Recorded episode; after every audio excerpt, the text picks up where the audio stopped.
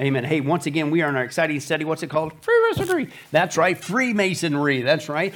And we've been seeing so far, just uh, basically the first message we did was just a, what I call a shot across the bow. It was a what? Christian warning. And basically, if you profess to be a Christian and you are part of this organization, uh, you need to repent, run, and get right with God. No Christian, nobody, but certainly not Christians, has any business in dealing with this. And so we took a look at the next time, the history of Freemasonry, and began to answer the question well, wait a second, how in the world is this? Ha- what, Christians are getting involved? What, what's going on here? How did the Freemasonry get into not only the United States, you know, hopped upon the British are coming, the British are coming. Well, what they brought with them was Freemasonry. That's one of the reasons why. But how did it get in the church? It's crazy. And then you think about this, what are we doing? Freemasonry, what? We just finished uh, 66 studies on the occult with witchcraft, Satanism, voodoo, vampire, shamanism, druidism, all that stuff. And then now we're basically going to occult societies. Then you're going like, wait a second. So this is in the church too? Yeah, which is crazy. So no wonder things are messed up. The church is flooded with the occult, witchcraft, Satanism, voodoo, shamanism, druidism, all that stuff. And now here comes an occult society is also in the church. No wonder things aren't looking good. But we took a history lesson. How did that happen? How did that get into the church? Then, to reinforce, you better run and get out of this thing, we took a look at the beliefs of Freemasonry and began to see that, listen, there, this is not even close to compatible. It's completely antithetical to biblical Christianity. A false gospel, things that nature. Nobody should be a part of it. Again, certainly not a Christian. Uh, it just does not mix. Then the last two times we took a look at the symbols of Freemasonry. Shocker, we're dealing with an occult secret society that is also like the rest of the occult witchcraft, Satanism, shamanism, voodooism, vampirism, all that stuff. They what? They codify their beliefs in symbols. Well, guess what? This occult society, shocker, they do the same thing because they all come from the same root. It's the same practice. So we begin to break down what those symbols mean. Uh, in the last two studies, we saw the square and the compass. We saw the letter letter G. We saw the all seeing eye. We saw the blazing star. We saw the lambskin apron. And we saw the gloves, again, symbolizing their works, their purity. It's a false gospel, a works based false gospel. Then we took a look last time at the beehive, just like the Mormons, uh, the plumb and the level. We took a look at the trowel. We took a look at the rough and perfect ashlars. You start out rough, but through the false teachings of Freemasonry and their occult rituals, you can become smooth and make your way into that great lodge in the sky. That's literally what what they believe. It's a false gospel, as we saw there. The columns and the pillars, the winding staircase through you wind, you work your way up to heaven is what they believe. The Masonic shoe, the coffins we saw, the sheaf of corn, the two-headed eagle, and finally the checkered floor. You're going to see that again tonight, representing their belief of the duality of man. And you see this all over the place in Hollywood. Then we took a look at yes, the secret handshakes. This is not a conspiracy theory. They even admit this. Remember that video of the guy? About the, the BBC uh, said, "What's up with the secret handshakes?" He says, "Oh, oh, oh secret handshakes." Yeah. And he says, "Well, what is it? Well, uh, there, there's no secret about it. Whatever. But well, what is it? Well, I, am not, I can't tell you. that means it's a secret. So it's crazy. They really do this, and this is what this is how they recognize it. It's a, a secret society. So this is how they recognize each other in public, okay, and and give distress signals, including in courts of law. We'll see that again tonight. Okay, uh, and things that nature. And it wasn't just the secret hand handshake, it was the secret hand gestures, including the hand in the vest. You're going to see that again tonight, and things that nature. And you're like, wait a second, beehives, secret rituals, secret handshakes, secret things, and all this stuff. What's that's starting to sound like a Mormonism. Well, that's because it is, right? Joseph Smith, we ended on, he was not only a con artist, a liar, an occultist, a plagiarist, but he was a Freemason. And the secret is out he, his so called secret hand gestures in the Mormon temple and his secret rituals are no secret. He ripped them off from Freemasonry. That's where they come from, right? It's all the same thing uh, that's going on there. So, now, with that said, uh, we're going to take a look at, well, well, wait a second. Occult society? Secret society, John? You're not one of those people, are you? I hope not. I hope not either. Because come on, you you guys are wackos now. What you, and what are we even talking about this for? That's a conspiracy theory. Don't you want to learn to be a better you? Huh? Don't you want to build up your self esteem right now? Isn't that what the church is all like? Occult societies, folks, are real. And what you're going to see tonight, I've been waiting to get to this section. They're not only real, Freemasonry is real, but they've really been steering things for a long time behind the things in secret with their secret handshakes, their secret meetings, their secret bloody oaths that if they reveal it, you, well, why haven't we heard about it? The only reason why we've seen what we've seen right now is because by the grace of God, people get saved and come out of this. And then they expose what's going on, including this guy. Uh, an undercover guy went into a Freemason me- meeting, and here they are. Here's a guy. You're going to notice he's got the hood on. Remember, that means hoodwinked. That's where we get the word hoodwinked. He's hoodwinked. And what it represents is he's in darkness. Anything and everything before Freemasonry is considered in darkness, even if he professes to be a Christian. It's all dark.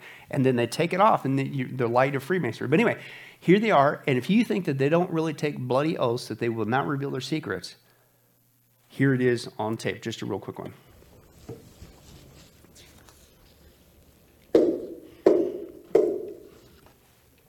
Who comes here? Brother, who has been regularly initiated and entered apprentice mason, passed through the degree of fellowcraft, now seek for the light in masonry by being raised to the sublime degree as to mason. Is this of your own free will in accord? Yes.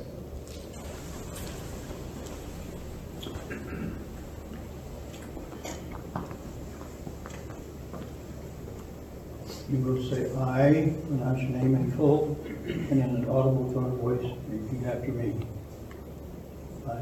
I, I, of my own free will and accord, of my own free will and accord, in addition to my former obligations, in addition to my former obligations, that I will always hail, that I will always hail, forever conceal, forever conceal, and never reveal never reveal any of the secret arts, parts, or points any of the secret arts, parts, or points of the hidden mysteries of Freemasonry of the hidden mysteries of Freemasonry appertaining to the degree appertaining to the degree of Master Mason, of Master Mason, to any person to any person under the canopy of heaven, under the canopy of heaven, except it be, except it be, furthermore, furthermore, that I will aid and assist that I will aid and assist all distressed, all distressed, worthy brother Master Masons, worthy brother Master Mason. their Masons, widows and orphans, their widows and orphans, whithersoever dispersed around the globe, whither that I will keep the secrets that I will keep the secrets of a brother Master Mason. of a brother Master Mason. As my own, as my own, when given to me when given to me in charge as such. in charge as such. Furthermore, Furthermore, that I will not give that I will not give the grand hailing sign the grand hailing sign of this degree, of this degree. Unless I am in real distress unless I'm in real distress or for instruction, or for instruction, finding myself under no less a penalty finding myself under no less a penalty than that of having than that of having my body severed in twain. my body severed in twain.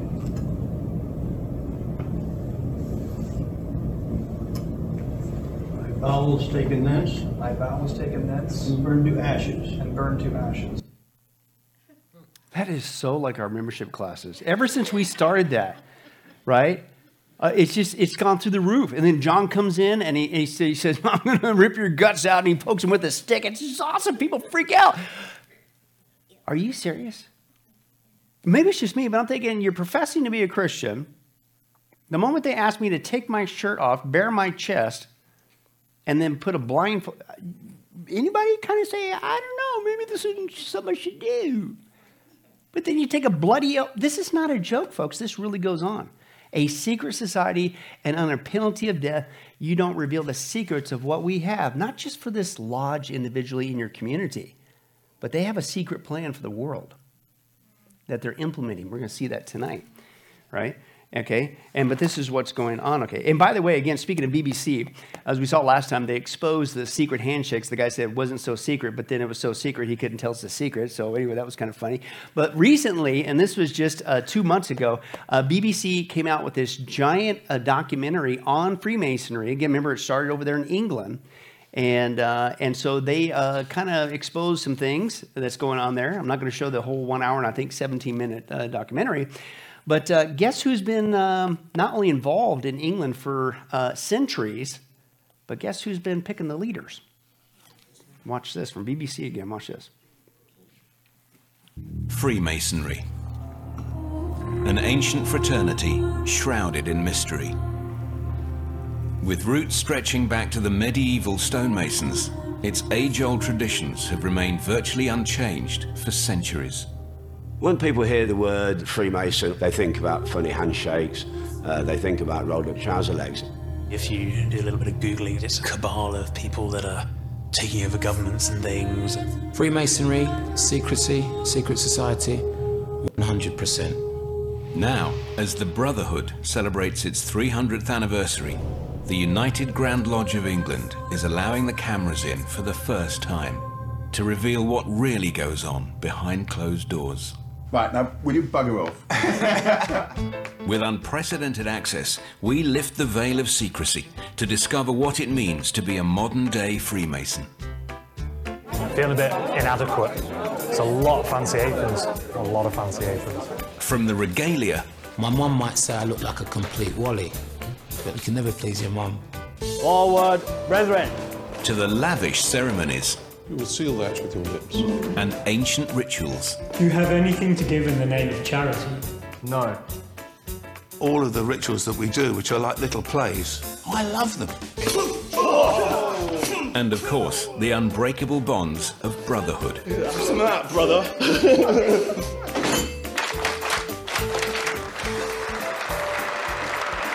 Describe it, you go, why would anyone want to do that? But once you're in it, you get it.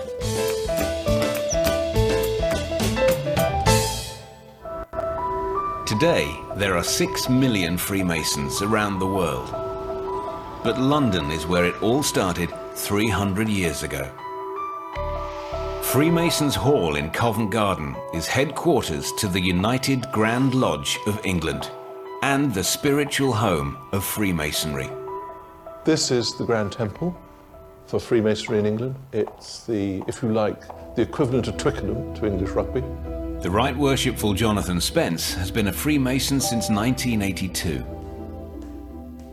Now Deputy Grand Master, Jonathan is one of Freemasonry's rulers, third only to the Grand Master himself, His Royal Highness the Duke of Kent.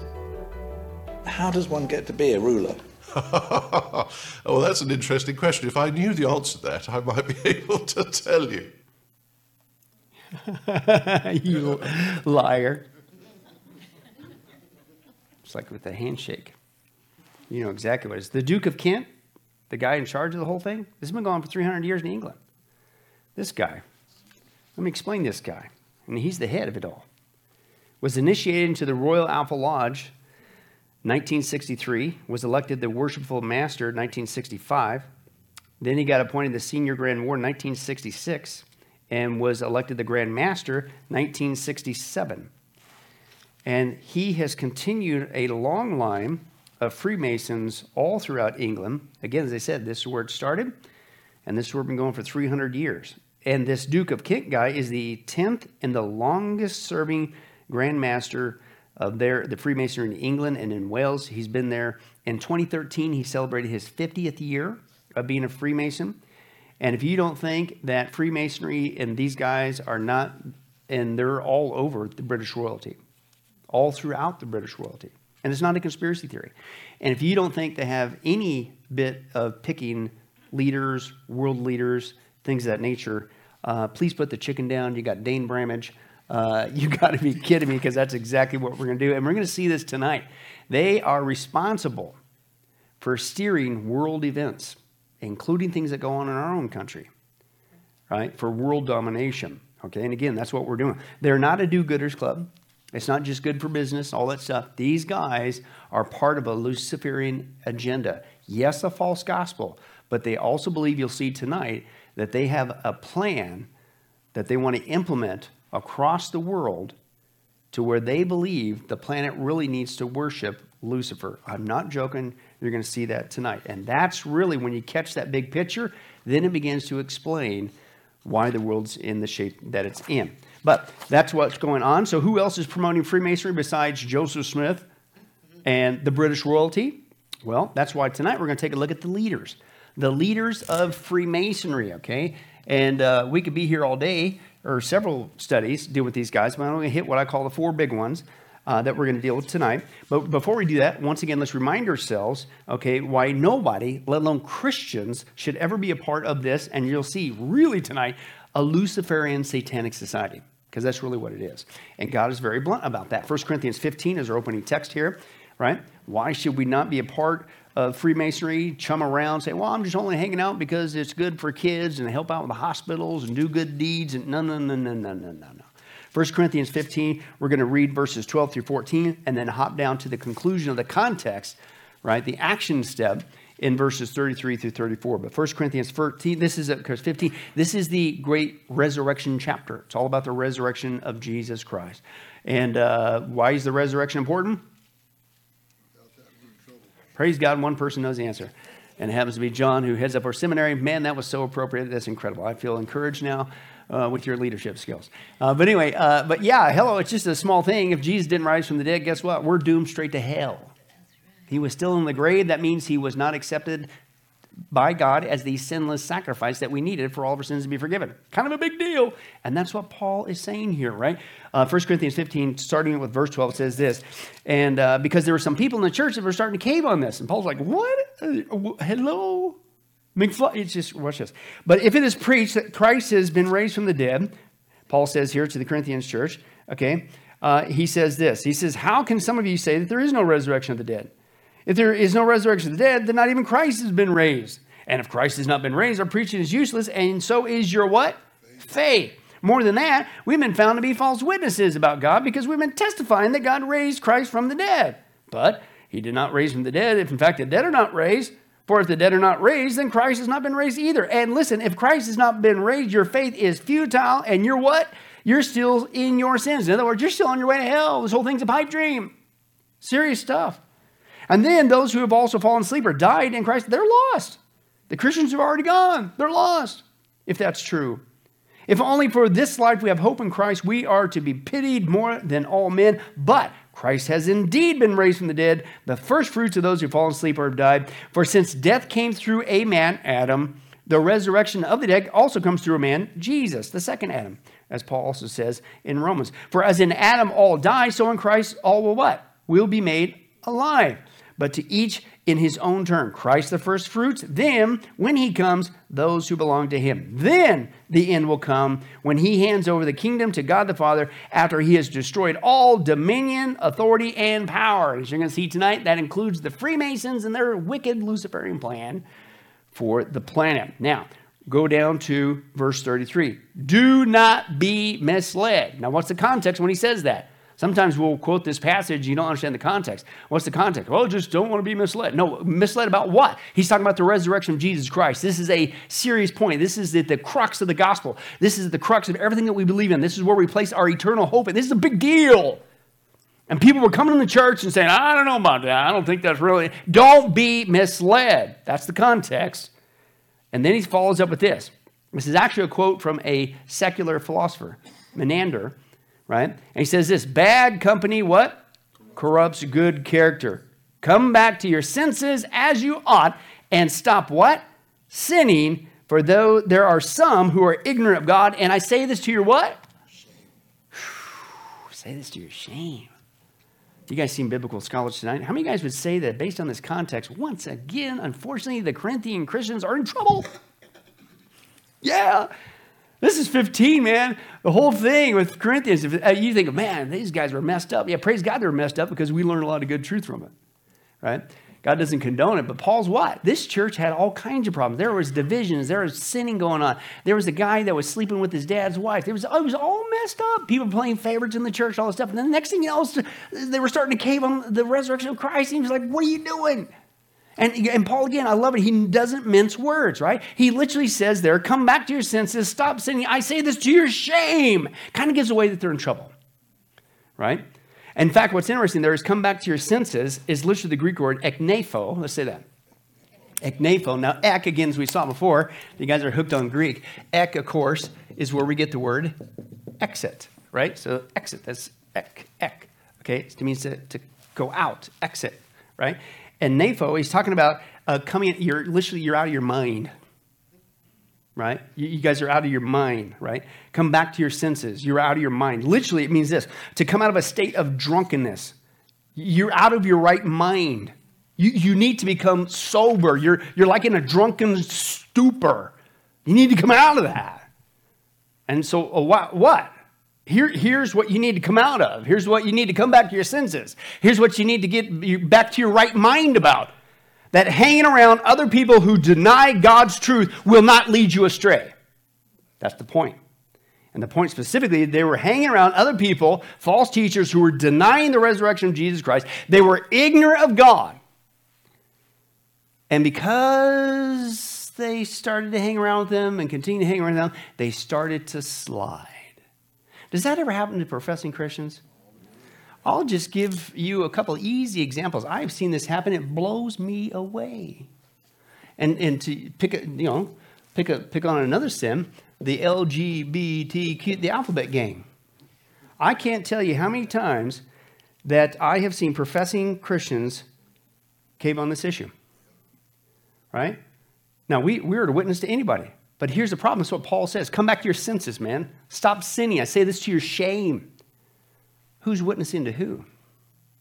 And if you hang out, and if he says you're not, you better be careful. Do not be misled. Yes, we witness to everybody. We have to. Who else? Who's going to tell them? How beautiful are the feet of those who bring good news? Of course, we witness to everybody. But be careful if you get more concerned about a friendship or a relationship than God's truth. Because their beliefs will start to rub off on you. And listen, the next thing that will happen is you're going to start to compromise, or you're going to go silent. Do not be misled. Come back to your senses. You're in a drunken stupor. But I've seen that happen. People that are like, no, no, the Bible's very clear. Old Testament, New Testament. I mean, what Bible you're reading is so all over the Bible, it's not even funny. God it does not condone. In fact, he even calls it specifically an abomination, the LGBT alphabet gang lifestyle. A sin. Next thing you know, what do they do? They cave on him. Well, you know, you got to love everybody. Right? I have seen professing Christian parents slide on this issue. When one of their children decide to go down that sin. And the next thing you know, what do they do? Well, I don't know. Come back to your senses. Do not be misled. God does not change his truth. And this is what was going on here, but it's very applicable today. Yes, we witness to everybody, of course, but you better be careful. When you start keeping your mouth shut and you lose your witness, you better come back to your senses. You're getting into a spiritual drunken stupor, thinking that these people aren't going to mislead you. And that's what he's talking about. And again, uh, this the context that we're talking about tonight is guess what? Freemasonry. Got to witness to everybody, but you better be careful. And this is what blows me away still to this day. How does this stuff stay in the church? How do people who profess to be Christians? Because guess what? You're probably hanging out with somebody. And the next thing you know, you just, instead of you staying strong, you got misled. But let's take a look about what does that mean? Bad company corrupts good character. Let's take a look at the context here. In his first letter to the Corinthians, the Apostle Paul wrote of the false teachers who had come into the church at Corinth teaching that the resurrection of Jesus Christ wasn't true. These people considered only their physical existence and denied life after death, or the resurrection. 1 Corinthians chapter 15, verse 32. As a result, their moral outlook on life influenced the rest of the Corinthian believers. Paul is telling us that in associating with false teachers, we will be adversely influenced by them. The truth is that false teachings do not lead to holiness. As such, it is critical that we are careful whom we form relationships with, especially those outside the church, because unbelievers can cause even the strongest Christians to waver in their faith and adversely affect their walk with Christ and their witness to the world. This is why Paul tells us do not be misled. The point Paul makes here is pertinent to all people in all ages. When we associate or take delight in the company of people with worldly morals, we run the risk of mimicking their behavior, their language, and their habits. Before long, we are no longer of Christ, but of this world with its denial of absolute authority, its rejection of the Bible as the Word of God, and its ideology of relative morality. This is especially pertinent to young people who are generally easily influenced by their peers. Young people are desperate for the approval of others. So motivated are they by the need for acceptance that godly wisdom and decision making can go out the window in the face of peer pressure. Therefore, it is crucial for parents of young teens, especially to be on guard against the influence of bad company. And that would include the secular school system. You wonder why we promote homeschooling. I actually, uh, before we had the privilege to start homeschooling here at our old facility, I won't tell you the names, but there was a one family, man, broke my heart. and uh, been coming to Sunrise, growing strong, and uh, had several kids, great kids, very active in the church. And for a while there, they were really considering, we, we even back then before we had it really easy now for you, homeschooling. Uh, my wife and I had always done that with our kids to protect our kids. Bad company corrupts good character. And uh, whatever the rationale was, they just feel that they couldn't do it. And they were okay for a while. But the secular school system got their kids.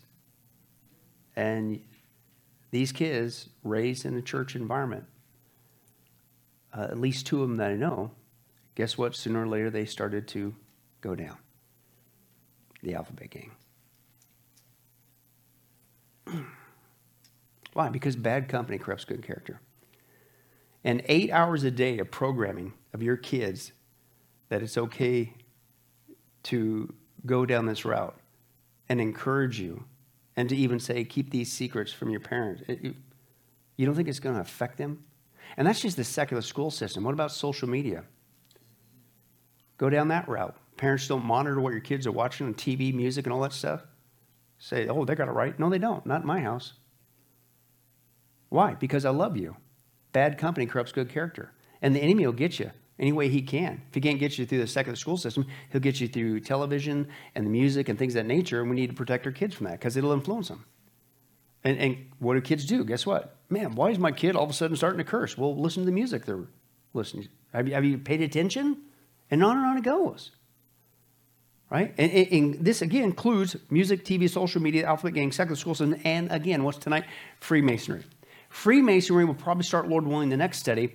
Believe it or not, they have all different kinds of groups, or what I'm going to call branches. And some of those branches, I kid you not, are listen, Freemasonry has youth groups.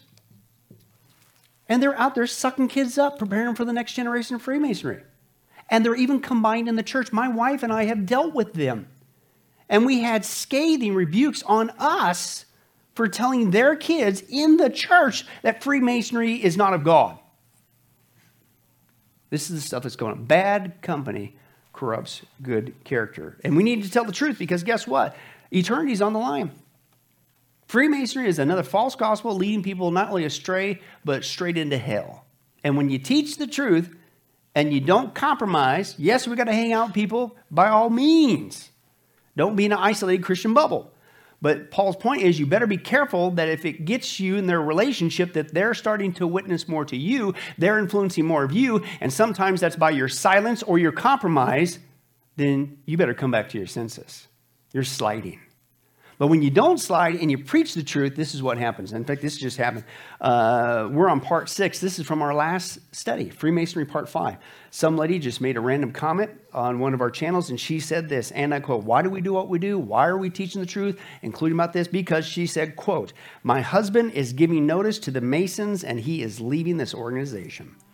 I praise Jesus for this commitment. Please, Pastor Billy Sunrise, remember us in prayer. And for my husband to grow in Christ, yours truly, JK, is all she signed. The truth is what will set you free, not compromise. Don't be misled. Don't let them, in. and that's the whole point. Be careful in your relationships with other people as you're out there witnessing.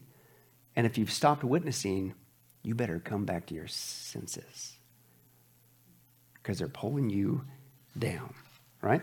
So we're going to take a look at that tonight. The leaders of Freemasonry, who's responsible for spreading this baloney besides Joseph Smith uh, and uh, the British royalty? Well, we're going to take a look at some of those, and we're going to break down the four big ones I call it. The first one is a Manly P. Hall. And now, is that a Manly picture? Well, it is because his name is Manly, first of all. But boy, is that an advertisement? Hey, join Freemasonry, be like me. Whatever. But hey, this is straight out of the occult, this Freemasonry, and you wonder why these people end up looking like this? Well, there's a reason why. Right? It'll destroy you from the inside out. Manly P. Hall. Now, in their own writings, the Freemasons call this guy the explorer of the mysteries, the mystery religion. We're going back to Egypt and all that stuff. We'll see that tonight. But his name is Manly Palmer Hall. Apparently, he didn't like Palmer, right? And uh, uh, but Manly Palmer Hall, P. Hall, he was a Canadian author, lecturer, astrologer, mystic, and Freemasonry. Over his 70 year career, he gave thousands of lectures, published hundreds of volumes of books. His best known one is called The Secret Teaching of All Ages. Has nothing to do, it's kind of like a new agey occult thing, whatever. Uh, but in 1934, he founded this uh, uh, society. It's called the Philosophical Research Society in LA, still there to this day, merged with Freemasonry. Okay, and uh, it exists to promote the study of the world's wisdom literature. Notice it's not Christianity. And again, it's, it's these guys are all in on the one world religion. All religions are the same. You can glean truth from everything. It's a new agey concept and things of that nature. Uh, Hall also believed that the accumulated wisdom of mankind was the birthright of every individual. So this is what you need. Don't, don't listen to those people like John that Jesus is the only way. Don't be like those Christian fundamentalists, right? You can glean from all religions. This is the heartbeat of Freemasonry, right? And this, they maintain a library of over 50,000 val- uh, volumes, and there are all kinds of books, metaphysical books, esoteric books, basically occult and all that kind of stuff. But again, he was born in Canada to Louise Palmer Hall, uh, a, a, a, a chiropractor, and a member of the Rosicrucian Fellowship. So, right there, another secret society. Early on, he's getting influence. Uh, his dad was a dentist, but he didn't really know much of his dad, it says. And so in 1919, he goes to LA from Canada with his birth mom to Santa Monica, and uh, he soon became drawn into mysticism, esoteric philosophies, and all that stuff. So his mom basically got him in, in, involved in this. Now, listen to this. This is crazy. This is crazy. You're thinking, how did this stuff get in the church? Watch this. In 1919, so do the math, he was 18 years old. Hall, okay, so back it up here. This guy, 18 years old, he took over as preacher of the Church of the People name of the church, at Trinity Auditorium in downtown LA. Okay? And then a year later, you think, well, hey, you became a Christian. Just because you're a preacher don't make you a Christian. A year later, he, he booked, booked his first lecture on the topic of reincarnation. This guy's in the church. Uh, Hebrews 9.27 says what? It is appointed man to die once, then face judgment. There is no reincarnation. You get one shot at it. If you get it wrong, you go to hell. Right? Then, that was bad enough. Then he was ordained minister in the Church of the People in 1923. And then, only a few days after his ordination, he was elected, and I quote, permanent pastor of the church. And he's out there teaching reincarnation. And it wasn't just that. Then he starts uh, producing other works, including the Lost, Frees, uh, Lost Keys of Freemasonry when he's in this church. How did this guy get behind the pulpit? How did he get, who made the decision to let this guy in and stay there? This is the kind of stuff that goes on in churches. Then you're like, well, how did he, how did he get so active? How, how did he get his library? How did he get to go explore all these religions around the planet, the mysticism? Well, here it became. Uh, two ladies, uh, Carolyn Lloyd and her daughter Estelle from Ventura, California, had a lot of money. They were wealthy. They began sending him a large uh, bunch of, cash. And so now he's got with these funds, he travels throughout Europe and Asia to study the lives, the customs, and the religions of people in those re- regions. While visiting London in the 30s, uh, he began to uh, get a giant collection of rare books on uh, alchemy, the occult, and things of that nature. Uh, and then again, he starts writing his books during the quote metaphysical movement in the United States. We saw in our previous studies with voodoo, vampires, and rise of demon worship. Uh, we dealt with that spiritualism, the poltergeist, the table tapping, all that kind of stuff that was rampant in our country. So that's when he was doing that. Uh, he also uh, did other books such as the Dionysian Artificers in 1936, which again tells you where he's getting this from. Uh, and the Freemasonry of ancient Egyptians, the Masonic orders for the fraternity. So this guy's involved with Freemasonry. He's involved in the quote unquote church and things that nature.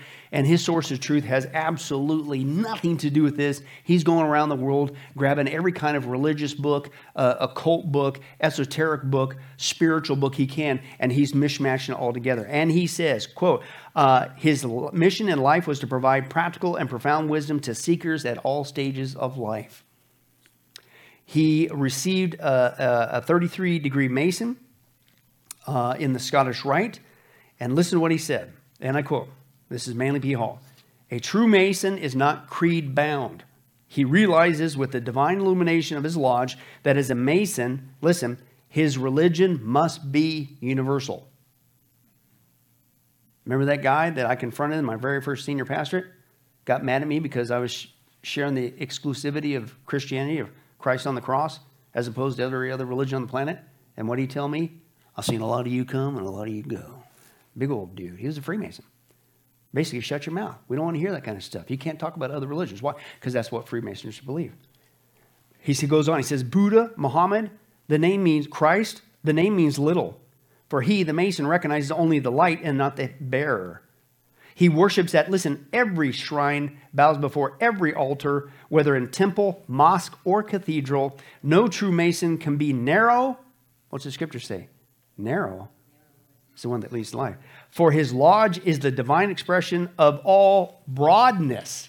He actually uses that phrase. Yeah, the broad road that leads to uh, destruction. Quote, there is no place for little minds in a great work. Manly P. Hall. But here in this video, he shows where he gets his underpinnings from, and it's from the ancient Egyptian mystery religions. Let's take a look at that. The Greeks and Romans both acknowledge ancient Egypt as the source of great ancient wisdom. A mysterious land of riddles whose secrets were considered the highest prize to some of the greatest minds in history. Sacred science was the original unified source of the myriad streams of modern mysticism, occultism, esotericism, and magical disciplines that exist today. These universal secrets were contained and kept alive in the mystery schools. The term mystery schools refers not to a specific place or time in ancient Egypt, but the timeless teachings passed down through word of mouth, encrypted into the temples, concealed and enshrined behind a veil of hieroglyphs and symbolism. Entrance to the temples that held the secrets was tightly restricted. They were the domain of royalty, priests, and privileged initiates. Forefathers of modern thought, such as Pythagoras, Plato, and others, tell of waiting more than 20 years preparing before acceptance into the mystery schools. The secret teachings were known as esoteric or occult or symbolist teachings and were held to contain the secrets of the universe and the keys to great magic.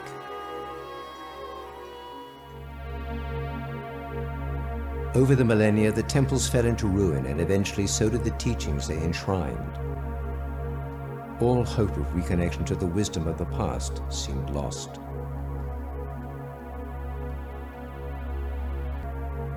In an attempt to guard the magic from abuse at the hands of the profane public, the mystery schools went into hiding. The ancient secrets were shrouded in allegory and symbol and placed under the guardianship of various streams of initiatic societies. In the 20th century, the Count was further supported by Masonic philosopher Manly P. Hall. Hall claimed that Atlantis had once been a vast and mighty empire that extended to the whole world, a philosophic commonwealth of nations that one day was destined to be rebuilt. But who would rebuild it? The current president of Hall Society is Dr. Obadiah Harris, shown here in what is called the Wisdom Library at PRS.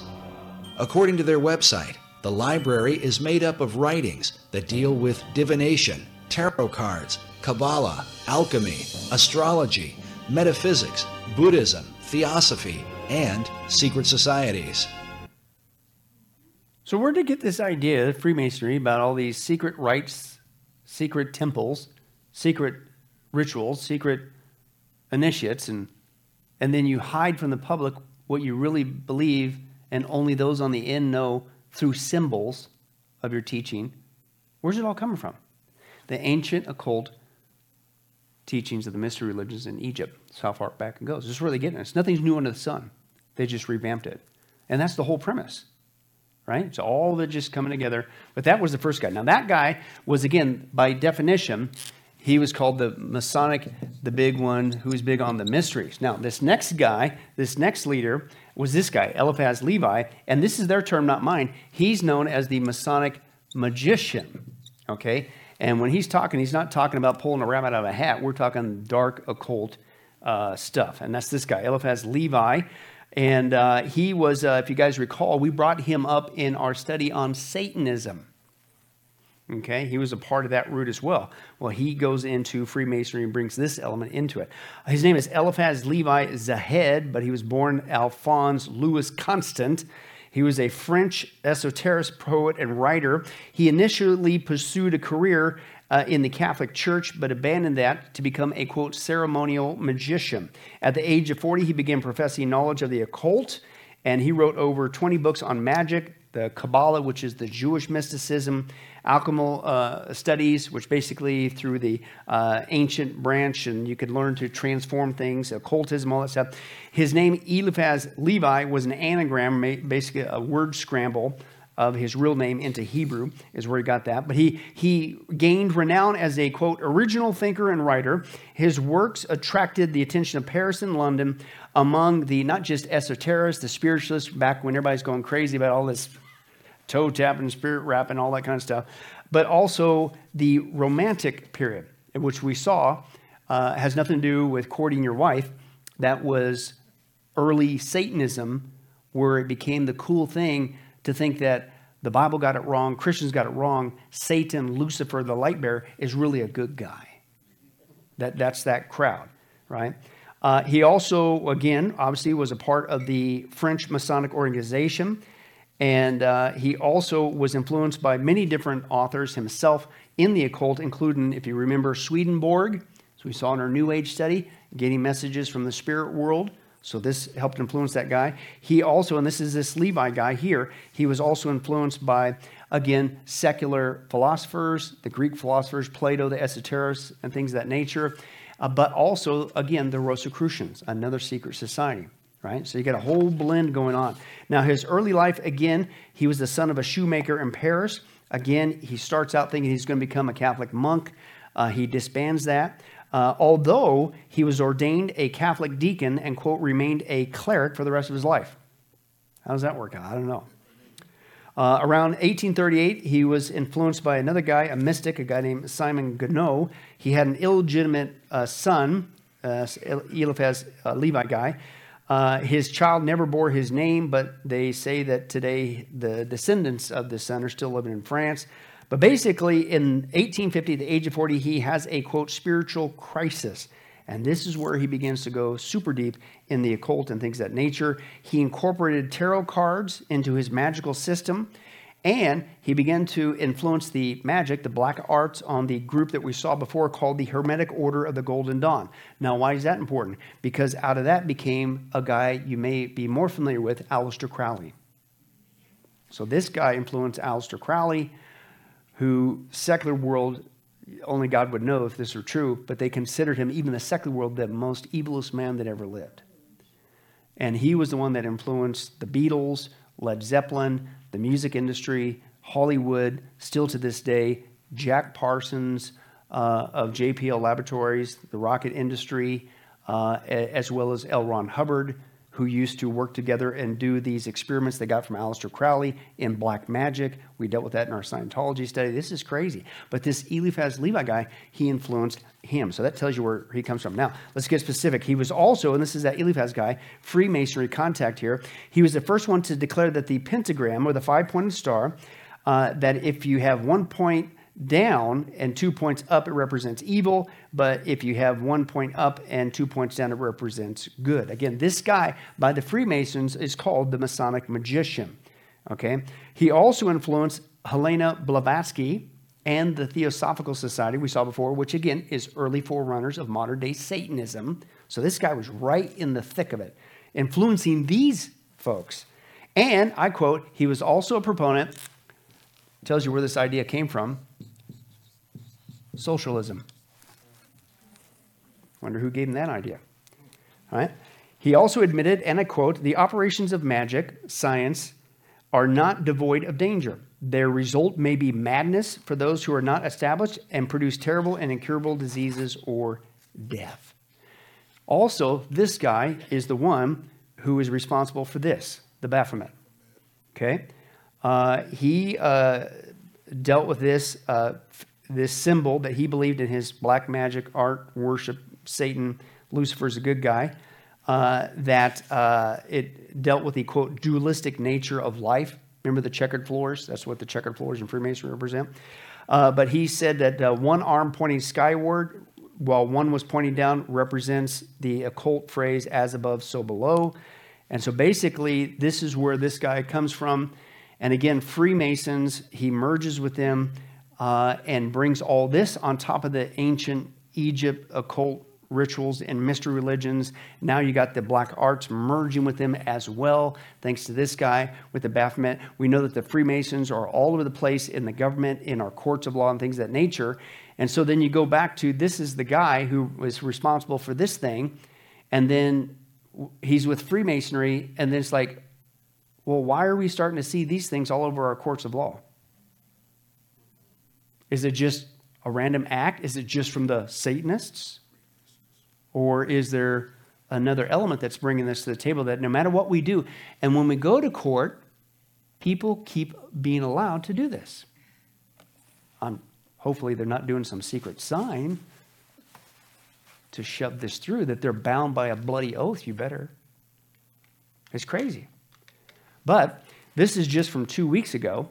Another one of these things popped up in Iowa at the court. And uh, with all due, no, all due respect, this is how we should respond, like this guy did. Watch this. A satanic temple has set up a display inside the Iowa State House.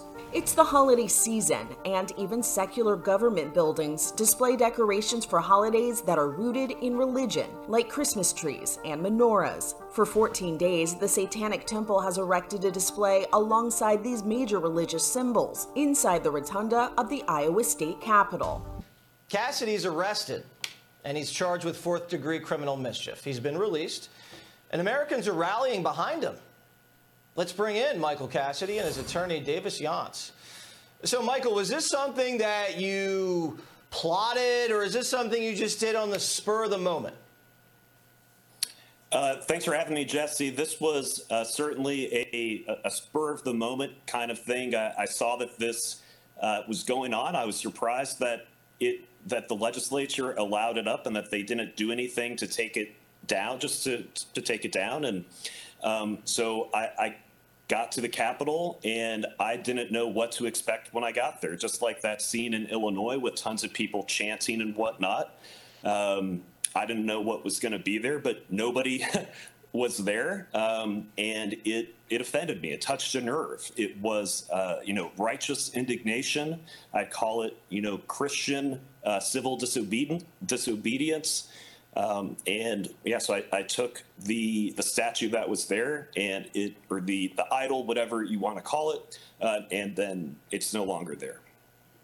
How precisely did you decapitate Satan? Pulled his head off. Now that's a man.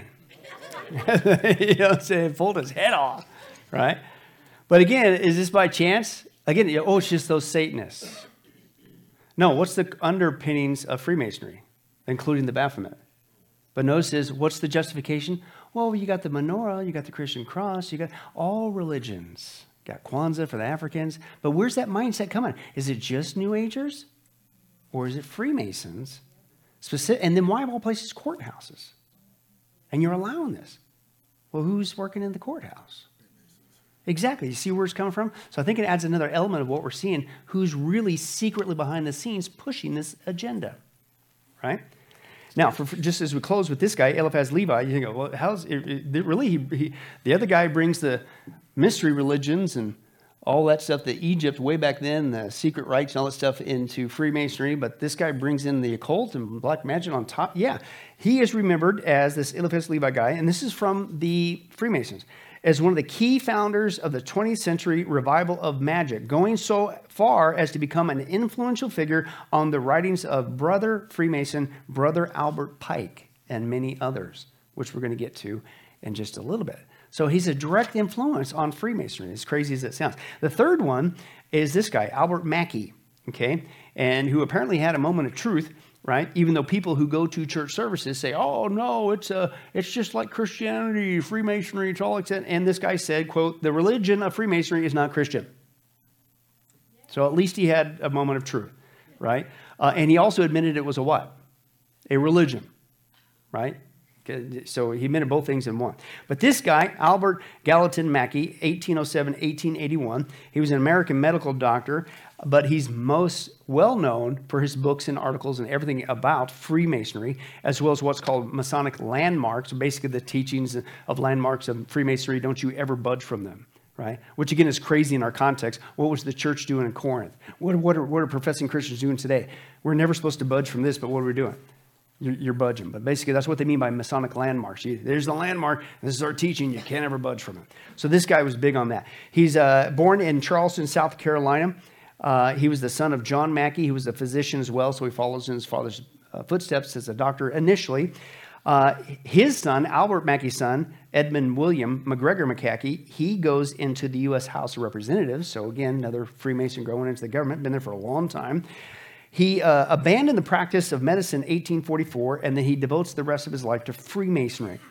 Now, Dr. Albert Mackey, uh, he was the primary founder of the Scottish Rite Freemasonry, that branch uh, in the United States. Uh, he turned exclusively to the investigation of because we'll see this shortly, the symbolism of Freemasonry, okay, as well as uh, the Kabbalistic and the Talmudic researches, basically the Jewish mysticism again. So he's bringing that element in there. He also was a delegate and the president of the 1868 South Carolina Constitutional Convention. He ran for the United States Senate in South Carolina and later moved to Washington, D.C. in 1870. So this guy was in the thick of everything, including our government way back then. He died in 1881. His books include Lexicon of Freemasonry, The Principles of Masonic Law, The Mystic Tie, The Encyclopedia of Freemasonry, The History of Freemasonry, Its Legends and Traditions, Masonry Defined, The Manual of the Lodge, and again, The Symbolism of Freemasonry. Albert Mackey was a 33 degree Mason. And he wrote the book on symbolism, 33 degree. These guys are everywhere. And numbers mean everything to these guys. And when you catch that, and this is again, they're not going to shout from the rooftops, hey, we're Freemasons and we're following a Luciferian plan to take over the world. That's too obvious. By definition, they're what? A secret society. So, how do they communicate to others where they're at, what status of life they're involved in, how they're helping in this area or that area move their Luciferian plan forward. Secret handshakes, secret gestures, but also the symbolism, including the numerology. So, just to give you an idea of that, since this guy wrote the book on it, Mackey, let's focus on 33 for a second. This is crazy. It's everywhere. Watch this. This is wild. The way this is done subliminally is by using two M's. This is because the letter M looks like free sideways. So these sorcerers use two M's together to make 33. And here are some examples. I can see a Mickey Mouse, MM. And when you turn it sideways, it reads 33. And 33 is in a lot of Disney productions, and we see an obsession with the number 33 in Disney programs. We see 33 constantly being associated with these satanic organizations and their products, such as Club 33 in uh, Disneyland and George Soros spending $33 million and is also constantly putting fake events and news stories. Why do the Freemasons constantly and repeatedly use the number 33 in so many of their productions? Their movies, their cartoons, their video games, the so called news, their so called history books, and coded into many of their fake names as well. To me, it's obvious that the reason why they do it so often must be that they actually want us to associate them with this, with this number.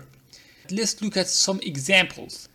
I'm not going to give all the examples here because there are hundreds, if not thousands, of examples that other people have uh, talked about in the past, such as the names of many celebrities and famous politicians being th- 33 in Pythagorean numero- numerology, such as uh, Clinton. Uh, and also terms like false flag are 33 as well in uh, the same Pythagorean uh, numerology. And even the word police is 33. By the way, here's one I just discovered recently. Do you want to know what order out of chaos means?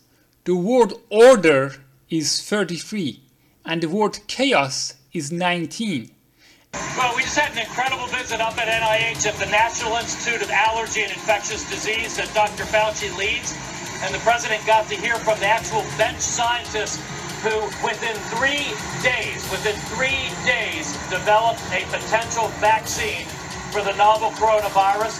And they reported some really important news to the president that yesterday the Food and Drug Administration authorized the entry of that vaccine into phase one safety clinical trials. 33 confirmed positive tests. We have 33 Pennsylvanians who have tested positive for COVID 19.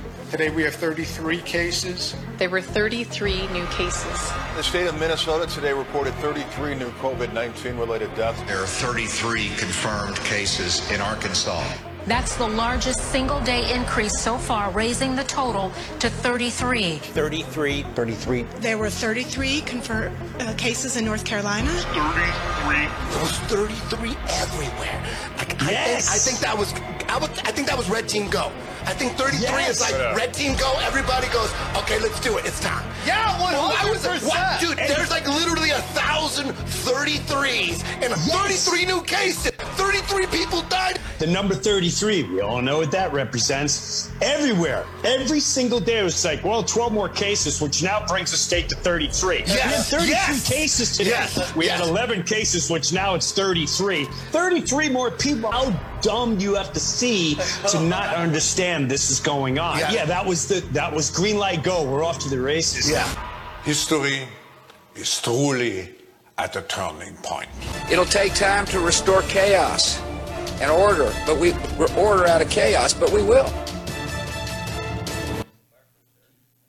In your face. You know the mathematical probability of all those 33s just happen to be with that particular order out of chaos agenda? It's impossible. But what does it tell you? Who was behind it? Only if you're a part of their club do you know they send out these signals. They're all working together. As you're going to see in the next guy, that's the tip of the iceberg. They've been steering things behind the scenes for a long time. And you see that with the fourth and final guy, this guy, Albert Pike. Now, he's called, this the other guy was the symbolism guy. This one guy is called, this is from the Freemasons, the visionary Freemasonry. And you'll see why, because he had a very important demonic vision, a Luciferian vision that they've been working for a long time now to pull off. But he was a 33 degree Mason, right? Shocker. Born in Massachusetts in 1809. And he is heralded, this guy, as the man most responsible for the growth and success of the Scottish Rite uh, in the mid 19th century, not only in America, but, quote, to their international fraternity uh, as it became. Uh, and guess who uh, anointed him into the uh, degrees? The previous guy, Albert Mackey, right? With now with this Pike guy. He was not only a prominent Freemason, he was an author, poet, orator, editor, lawyer, and uh, uh, Confederate States Army general. Also, an associate justice of the Arkansas Supreme Court. Uh, so again, he's involved in the government as well. He was an imposing figure, very big guy. It's like the guy that looked down on me. He was big. But this guy, he was six feet tall, 300 pounds, with hair that reaches soldiers, uh, shoulders and a long beard. He eventually ends up in Arkansas, uh, where he was a racist on top of everything else. He uh, gets to Arkansas. He signs the pamphlet exposing the expelling of all free African Americans from Arkansas, stating, quote, evil is the existence among us of a class of free colored persons. He received an honorary degree from Harvard And he also uh, joined first the Order of the Oddfellows. Hmm, maybe we'll have to get into that uh, down the road, along with the other ones, the subgroups. Uh, then he goes to the Masons uh, after that. Following the Civil War, this is interesting. This Albert Pike guy, this guy, he faced charges of treason as a Confederate. However, and I quote, listen to this, this is intriguing. President Andrew Johnson, who assumed office after Abraham Lincoln's assassination, granted Pike a pardon on April 22, 1866, and even met him at the White House the following day. Then in June, allegations emerged that Albert Pike and other Scottish Rite Freemasons initiated President Johnson into Freemasonry, and then he eventually achieved the 33 degree later. Wonder why Lincoln was assassinated. Wonder who assassinated him. And then just so happens his replacement lets this guy go free. Interesting. Pike died in 1891 at the age of 81, but his legacy uh, he has a memorial erected to him in Washington, D.C., the statue, uh, as a Freemason. And, quote, he is the only former Confederate military officer with an outdoor statue in Washington, D.C. If you remember the George Floyd protests in 2020, while everybody else was supposed to be inside because you're going to die from this bug that's just the flu, these people were allowed in mass to go out and protest. Remember all that stuff? Remember that baloney? Remember the hypocrisy? But it was his statue that they uh, set it ablaze and tore it down because not only his association with the Confederacy, but also his association with the Ku Klux Klan. Also, there is a quote Albert Pike Memorial Temple in Little Rock, Arkansas. Remember, he was stationed, he was headquartered, if you will, in Arkansas. Arkansas. He was involved in the government in Arkansas. He was a Freemason. Who came out of Arkansas? Remember where they got their start?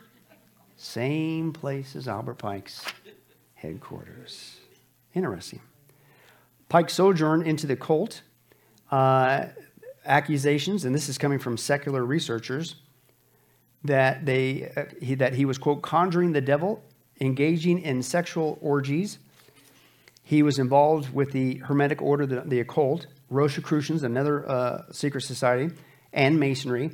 But his basic big textbook for Freemasonry, you may have heard of it, it's called The Morals and Dogma of Freemasonry. But it's coming from this guy. Okay? He also ascended to the position of Grand Master and within the order of what was called the Palladio Council of Wisdom, quote, a Luciferian organization that originated in Paris in 1737. This involvement with that group led him further into the occult and helped him to, quote, redefine and bring this element, Luciferian element, into guess where? Freemasonry, which is already off track anyway. But now he brings in this element. Now, here's why they call him the visionary because it's his vision that he got that laid out the plan for humanity the Freemason plan for the planet. How they're going to bring utopia to the planet. This is what they're working on behind the scenes.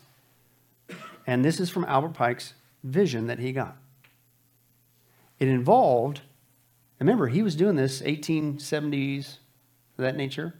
What you're going to see is this is from a book written in 1925, coming, quoting Albert Pike, but 1870s. But in order to get to the Luciferian utopia that Freemasonry is going to bring to the planet, it's going to involve three world wars. Watch this. This is directly from his writings that he got from the demonic realm. Watch this. The year is 1871. Albert Pike writes a mysterious letter to Giuseppe Mazzini that contains within a prediction for three world wars. Albert Pike had an interesting background.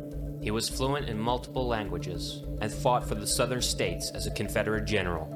He's famously known as a 33 degree Freemason and a Satanist Luciferian, and was one of the top leaders in the Ku Klux Klan.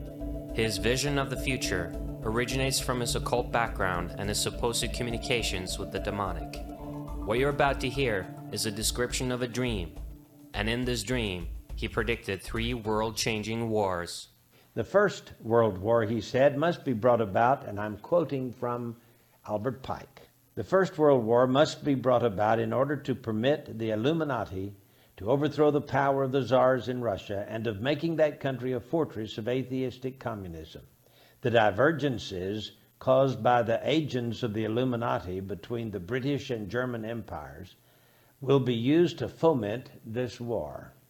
At the end of the war, communism will be built and used in order to destroy the other governments and in order to weaken the religions.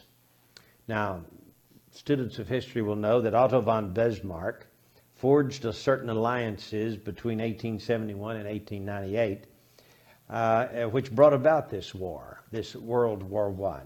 And Otto von Bismarck here says that he was a co conspirator with Albert Pike, and he was the one instrumental in bringing about the First World War. He says, quote, the Second World War must be fo- fomented by taking advantage of the differences between the fascists and the political Zionists.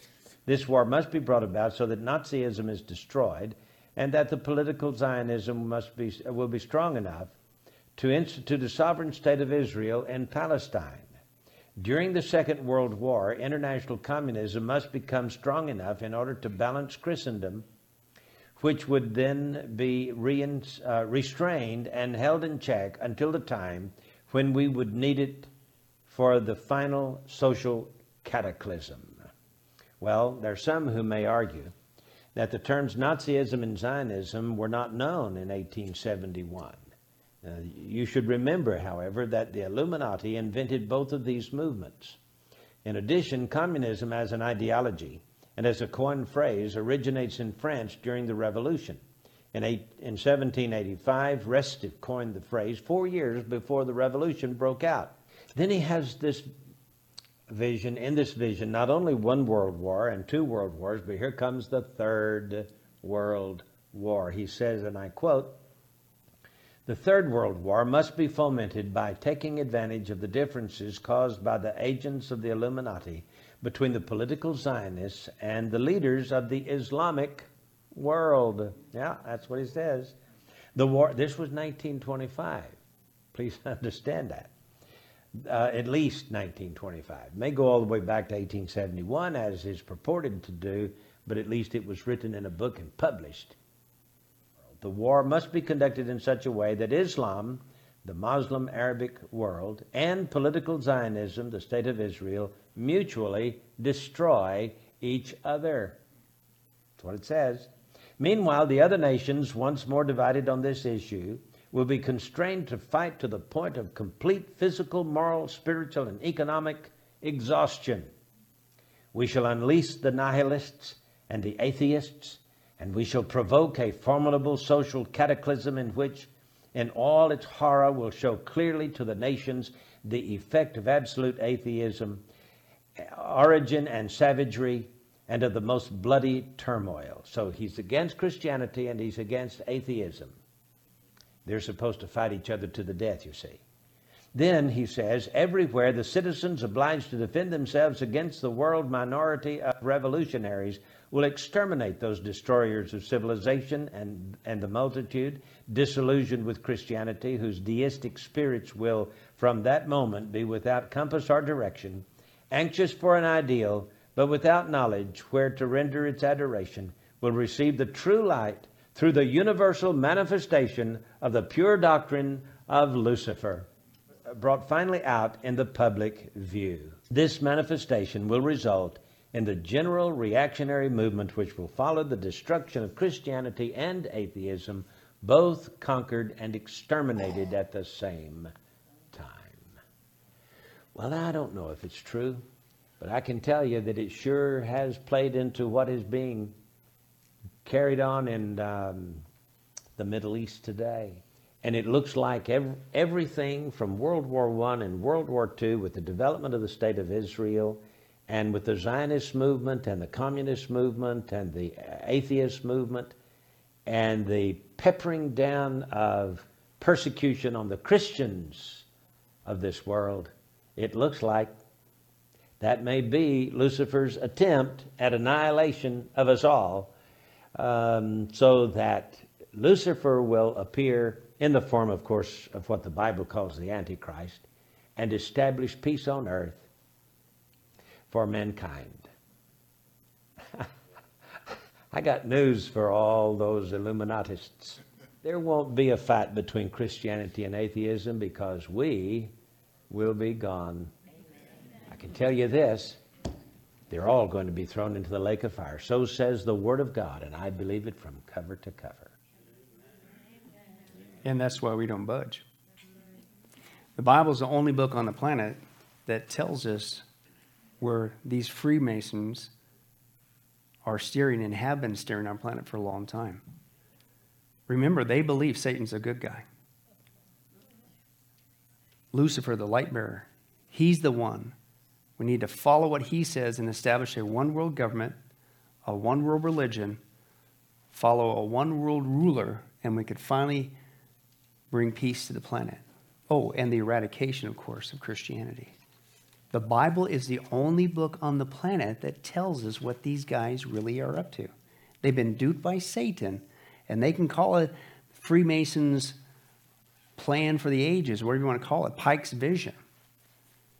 But it's the Antichrist kingdom that you don't want to have any part of.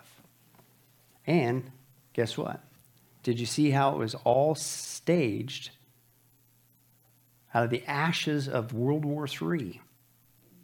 And the third one would be between who? The Jewish people and the Muslims. What's going on in the news right now? Out of the ashes of that, the world in such a state of chaos that they created on purpose would come the Antichrist. And what would the world cry out for? Peace and safety. Peace and safety, the Bible says. And then, boom, sudden destruction will come upon them. Interesting. Man, we've been duped for a long time, haven't we? Yeah. Interesting. How'd they get away with it? Well, they're a secret society. They do it in secret. They tell each other where they're at through their numbers and symbolism and handshakes and all that stuff. But they've been recruiting people, young and old alike. And that's why next time we're going to begin to explore all the different branches of Freemasonry, right? Because they're out there recruiting people under the umbrella of different names, but it all leads back to this root. And so we'll begin to expose that as well. Why? Because that's bad character. And it's going to corrupt people if we don't get the truth out. Amen? Let's pray. Father, we thank you so much for our study tonight. Thank you for your word. Again, being comforted that even though these guys may have a long term satanic, literally Luciferian plan for mankind, you're the one that's in control. And once again, showing us the value of your word. The Bible from you, God, is the only book on the planet that exposes what these guys are really up to. It's wild. So thank you, God. Otherwise, we'd be in the dark of what's really going on in the world scene. But you also told us the good news that we're going to be out of here before they establish that. But if we have an ounce of compassion, including on Freemasons, whoever, we would let as many people know as possible that there's one way out of this mess. There will be a third war coming. And it literally be a satanic war. But they can escape it all. And your wrath to be poured out on these wicked people following Satan, because you're going to have the last word on it. They could escape it all if they would receive Jesus Christ their Savior. That's the truth we need to get out now, as fast as we can, before you come and get us. So, if anything, God, may we leave here with an even greater appreciation of your word, but even a greater urgency to share your good news to as many as we can. Nothing else matters at this point as we await your soon return. We love you, and we pray and ask all these things in your wonderful name, in Jesus' name, and all God's people say. Well, hi, this is Billy Crone of Get a Life Ministries, and I hope you were blessed with this study. But in closing, let me ask you one final question. If you were to die today, are you sure that you go to heaven and not hell? Before you answer that, let me share a couple things that the Bible says. Did you know that the Bible says that God is holy and that we are not? And the wages of our sin or unholiness is death? In other words, we deserve to die and go straight to hell and be separated from God for all eternity. This is the great cosmic dilemma. God, who is holy and we are not, how can we have a relationship with Him?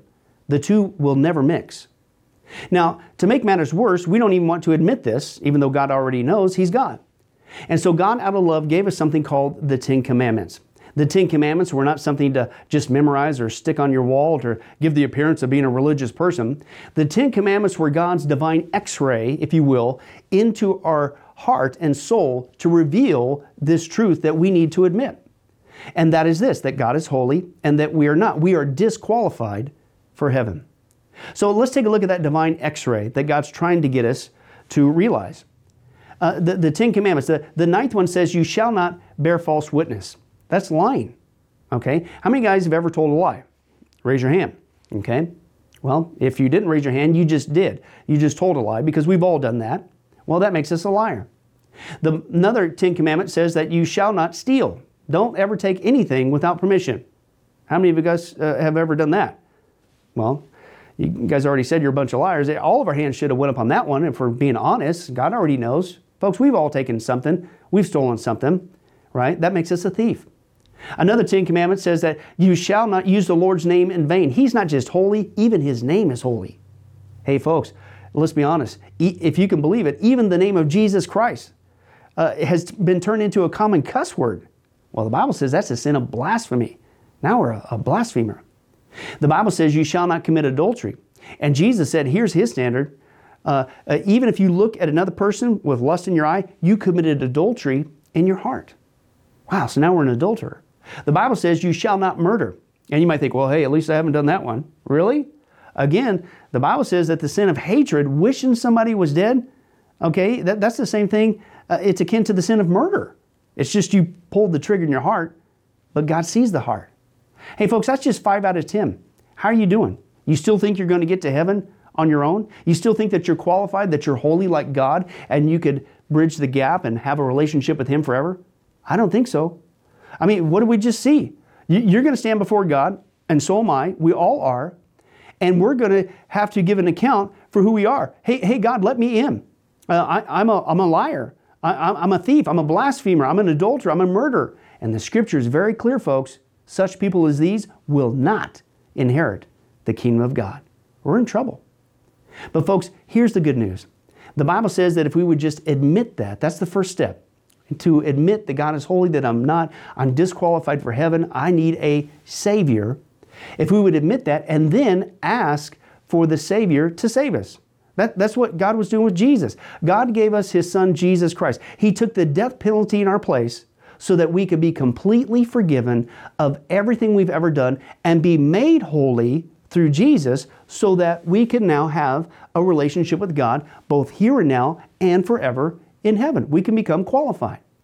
The, the word that the Bible uses is a word called pardon, that God is willing to pardon us of all of our sins and crimes that we've committed against him and disqualified us, that disqualified us for heaven, right? Uh, and we've actually seen this work in real life. Uh, for instance, uh, there's been people who have committed crimes, gone to court, the gavel's been passed, the judge has said, hey, listen, we all know you're guilty, uh, you even admit you're guilty, and uh, for your crimes, you're going to not just jail, you're going to uh, await in jail to go to the death penalty. And did you know that there actually is a way that somebody could get off of death row? It's called a pardon. The one in the authority, the governor, can grant what's called a pardon for that person's crimes, and they literally can go free. Not because of something they did, because the deeds are already done, you can't undo it. Not because of they tried to clean up their act while they were stuck in the jail cell, because that doesn't change anything. But simply out of mercy, the person who has the authority can give them a pardon and they can go free. And did you know it's actually on historical record that there have been people who have been granted a pardon from the death penalty and they've refused to take it. And so, even though the offer was there to be set free, they themselves still had to go to the death penalty. Folks, in a nutshell, that's what God's doing every single day with all of us this side of heaven. While you still have breath, you still have an opportunity to receive God's pardon. He's willing to forgive you of all your sins if you would just receive His pardon through Jesus Christ. Again, that's what he was doing on the cross. The cross was the death penalty of the day. But since we weren't there and since we can't earn it, it's a gift from God, you have to receive that by faith. Reach out even today from your own spiritual jail cell, if you will, and say yes to Jesus and God's pardon so that you could be set free and go to heaven. The Bible says that if you will confess Jesus as Lord and believe in your heart that God raised him from the grave, you will be saved. Hey, folks, if that's you, don't delay. You may not even have tomorrow. Today could be your last day. Please accept Jesus Christ as your Lord and Savior. Confess with your mouth He is Lord. Believe in your heart that God has raised Him from the grave, and the Bible says you will be saved. Well, this has been Billy Crone of Get Life Ministries. If there's anything that we could do for you, our information and, and number will come up here shortly, and please don't hesitate to contact us. But remember, I hope to see you in heaven. God bless.